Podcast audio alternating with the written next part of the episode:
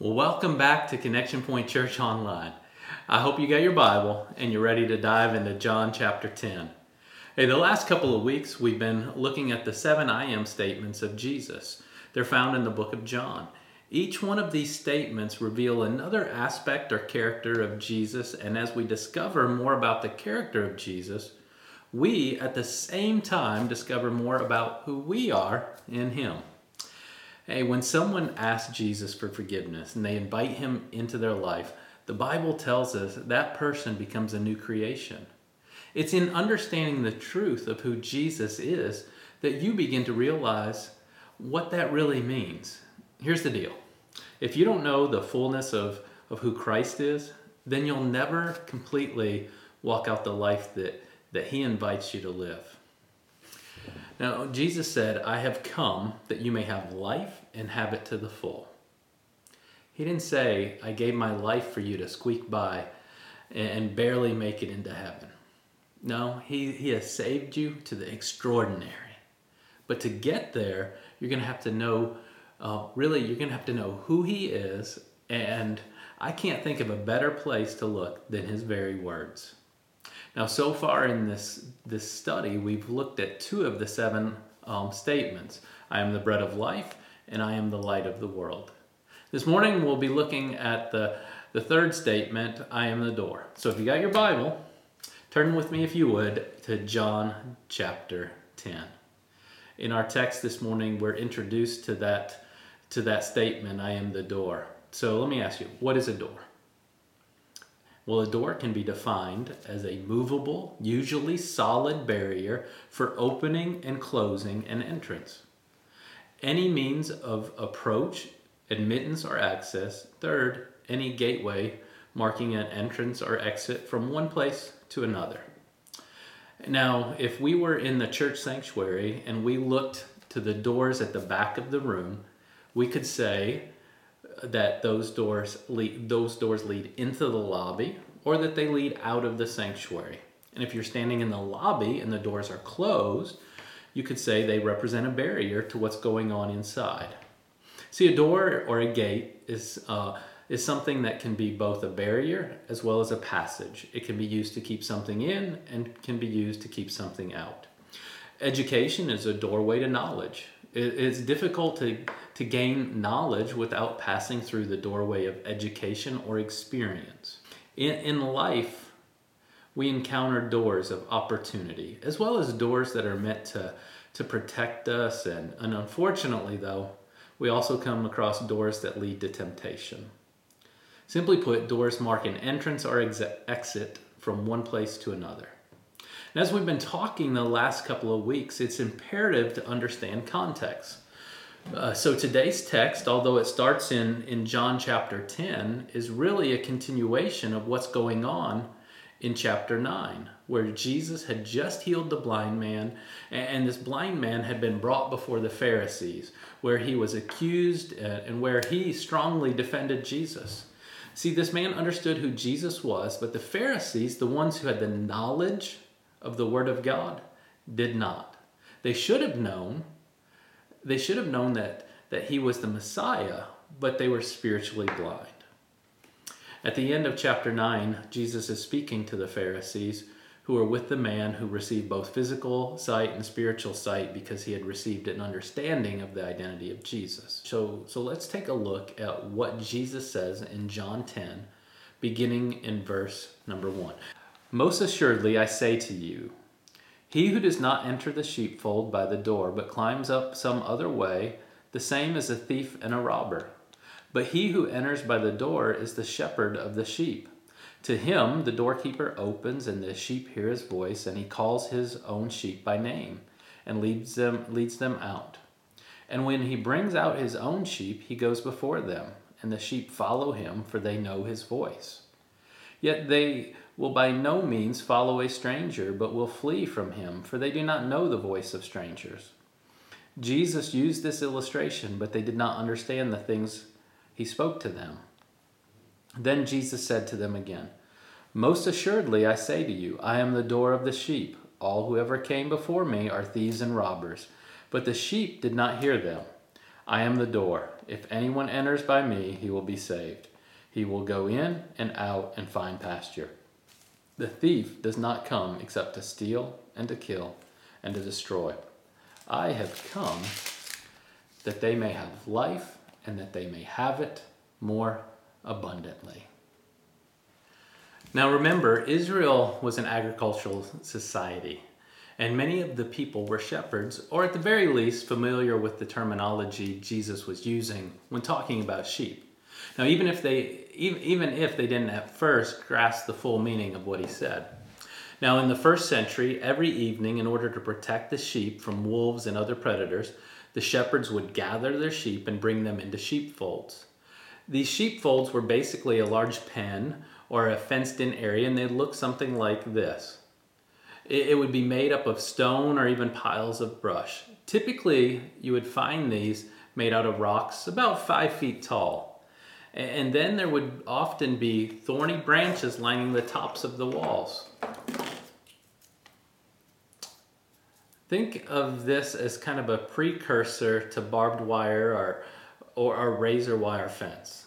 Now, now this design would do pretty good in keeping predators from being able to climb up over the top of the wall. Now, now if you notice in the picture from before, the shepherd has an opening for a door or a gate. Now, the opening that you see there for the, the door would typically measure somewhere between two and three foot in width. It is where the sheep would enter in in the evening for protection and where they would exit in the morning to go out into the green pastures. Now here's the important part uh, for you to know that in order to uh, really for this parable to begin to make sense. The opening, the small gap in the wall was covered with a door. But the question is, what kind of material was the door made from? Knowing the answer to this question brings much more clarity to the, to the meaning of this passage. So, did the shepherd stack up piles of rock there at night and then remove them in the morning? Did he fashion a, a fence or a gate that he would prop up against the rock wall? Did he pile up large amounts of, of these thorny brush, similar to what uh, he would line the tops of the wall with? What was the door made out of? Again, the answer is paramount to understanding the story. Here's the answer there was no door. So, how does it make sense? How did this statement make sense to the people Jesus was speaking to? You see, the shepherd himself was literally the door. Now, every night the shepherd would sleep in the opening between the walls. He would make himself a fire and he would sleep right there. Now, how would you like that to be your job? Predators were always after the sheep, and your job is to stand between the wolf and his dinner. Every night, it was your job to make sure that no harm came to your herd. But beyond just the, the animal predators, there were also thieves and robbers. While you were sleeping, they would try and sneak in and steal from your herd. Jesus said, All who came before me are thieves and robbers uh, there were those who, who claimed spiritual authority above Jesus. Remember that Jesus was speaking here to the Pharisees. It's believed that those Pharisees made the simple way of salvation so difficult that they were trying to make people climb up some other way. Jesus may have been saying to them that instead of that instead of using the door, they preferred to use their own ladders and their own religious interpretations to climb over the wall. And Jesus was saying, those other ways, they won't get you where you're trying to go. Now, we're going to talk more about that when we cover the I am the way statement. Now, we, when Jesus said, I am the door, the people would have, would have got what, what he was saying. It would have been very clear to the people he was talking to that he meant that he, just like the shepherd, was the door. But listen, instead of being simply a door into a sheep pen or a sheepfold, he is the door to so much more. What Jesus was really saying is, I'm literally the door. And, and he really means, um, he really means it. The, the truth of this parable of, of Jesus is revealed when you start to think of Jesus himself as being the door. In saying, I am the door, Jesus is saying, I'm the door to the Father. I'm the door to, to his house. I'm the doorway into relationship. I, I'm the door into protection. I'm the door to life. I'm the door to the banquet feast, the green pastures, to the greatest party ever. I'm the door into the safety and security of the sheep pen. And the door, I'm the door out to the green pastures and the abundant life of feasting that goes on in those pastures. I am the door. Jesus is not suggesting that there are several doors to relationship with God and that He's just one of them. Now, that is the, the common thought in society today. The thought process today is pick the door you want. They all lead to the same room. Maybe some of you have even tried that with your own life. The doorway that leads to, to what feels good. I'll go through any door that leads me to get what I want and what I desire. Maybe you've said, I don't want to go through the doorway of Jesus. It's full of rules and regulations. I want to go through the door of living life. The problem is you're a little messed up in your understanding of what living life is. Many times people will think living life is about getting the next thing, and they'll, they'll go through any door that leads them to getting the next. The next buzz, the next job, the next high, the next night on the town, the next vacation, the next fine dining meal, the next car, the next house, the next girl, the next guy, the next fleshly desire. When that's the door you choose in life, the door of next, you will find that your next gets you more than you ever thought. Your door gets you the next, the next firing, the next um, hangover, the next uh, bill that comes due that you can't pay, the next forgotten night, the the next um, relationship that crashes and burns. Can, can I just say, living a life of next will get you to the end of life with a debt that you can't pay. See, it gets you it gets you to the end of your life with this debt of sin. Jesus isn't saying that the, he's one of many doors that you can choose to life. He's, he's very clear in what he says. He says, I am the door, the only door to life. There's a certain exclusiveness about the door, and that doesn't really fit in today's day where you see in this world it's not politically correct to maintain that there is but one door. There's one door into the kingdom of heaven. Now, the world does not like these words of Jesus that say, if you want in, there's only one way and that's through me. If you don't like the the way the door looks, the world would say just hop in your car, drive down to Lowe's, and get a door that fits your idea. But Jesus is saying he's the only way. He's the door by which the sheep enter. People have tried to come up with all kinds of doors. But the fact remains there's only one door. Just like in the picture we looked at, that door is Jesus. Verse 8 says, All who ever came before me are thieves and robbers, but the sheep did not hear them. Jesus tells us that you can tell a lot about a man's business by, by, how, by the way he, he gets into such an enclosure as the sheepfold.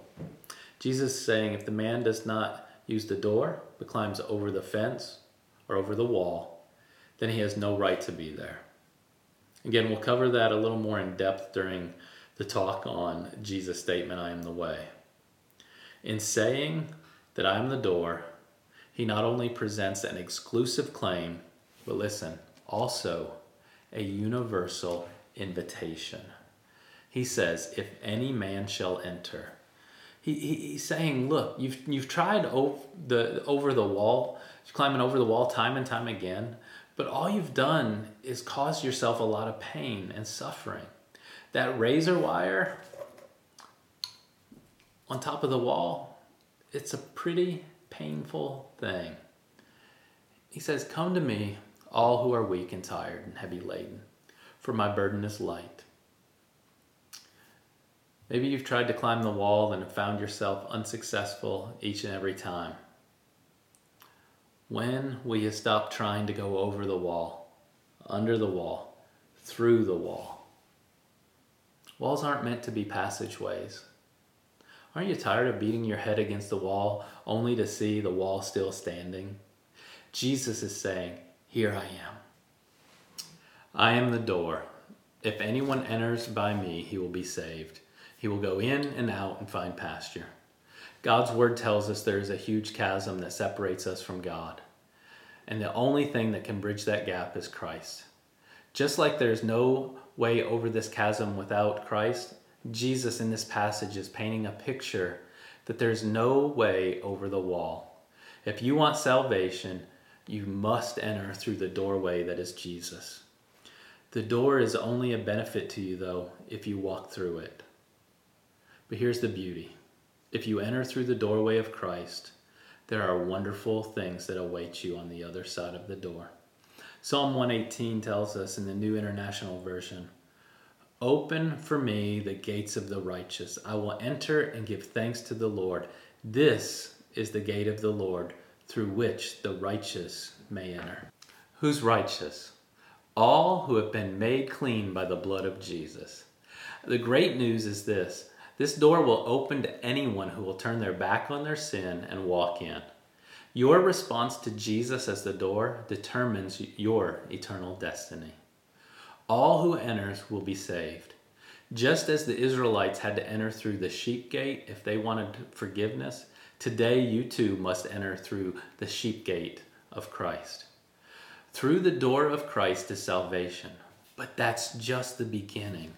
The day you walk through that door, it does mark the end of an old life, but more importantly, it's a day that marks the beginning of a new life where you are one with Christ. When you walk through the doorway of salvation, on the other side of the door waits, awaits the marvelous. Not only is there salvation, but there is also unmatched prosperity and welfare. Not the kind of prosperity and welfare the world would have you believe in. No, this prosperity and welfare is far greater. Look at verse 9 again. I am the door. If anyone enters by me, he will be saved and will go in and out and find pasture. Jesus promises security. He's saying, I am your protector. Anyone who enters will be safe. He says, he says, we, we will go in and we will go out. And in this statement, Jesus is saying, all that enter will be satisfied. That's because through this door, we find his abundance. We find his abundance, we find his provision. Although the invitation is universal to all, it is also conditional because it is only for those who actually walk through. Jesus isn't going to make anyone walk through the door. If you don't enter through the, the door, it simply becomes yet another wall. And Jesus said, if you enter, you will be saved. Jesus said, if you come through the door, there is liberty and freedom. He said, you shall go in and out. Jesus said, if you come through the door, you will find pasture. There is sustenance in Jesus. There is rest in Jesus. The problem is many have stopped at the doorway. Maybe you've come to the door and said, I've made it. I've crossed the threshold. Hey, when a, when a couple gets married and the groom carries the bride through the threshold, it's not over. You don't stop right there and say, Well, we made it. Church, there is so much more that awaits you on the other side of the doorway. You can have freedom from your past. Many of you are standing at the doorway with a, a hand reaching to your past, trying to hold on to what you used to be for me, that, that person I used to be isn't someone I want to ever be again. So I'm walking all the way in. I'm walking in through Jesus. In going in, um, I'm allowing Him to lead me, lead me out into the pasture. I'm following His guidance. There is freedom knowing that my provision comes from Him. There's freedom in knowing that my protection is in Him. There is freedom in knowing that He says nothing can separate me from His love. There is freedom on the other side of the door, but it's only available to those who walk through it. If you've been trying to get into the pen of safety, into the pen of freedom, into the pen of rest, into the pen of security by going over the wall, in other words, by finding your own way, I'm going to guess you've encountered some pain along the way. I want to encourage you stop climbing the wall of your way, enter through the door. If you've never walked through the door of salvation, won't you make today the day? Message us right now, and we'll walk you walk with you through the door. Let's pray. Father, we thank you for your word. We are so thankful that we've been provided the perfect door, that in you we have protection, in you we have salvation, in you we have rest, in you all our needs are met. Today I pray for all of those who have tried climbing over the wall, but are now making a decision put their, to put their trust in you. Father, I ask right now that you would make known to each and every one who has made a decision today that they are under your care and protection.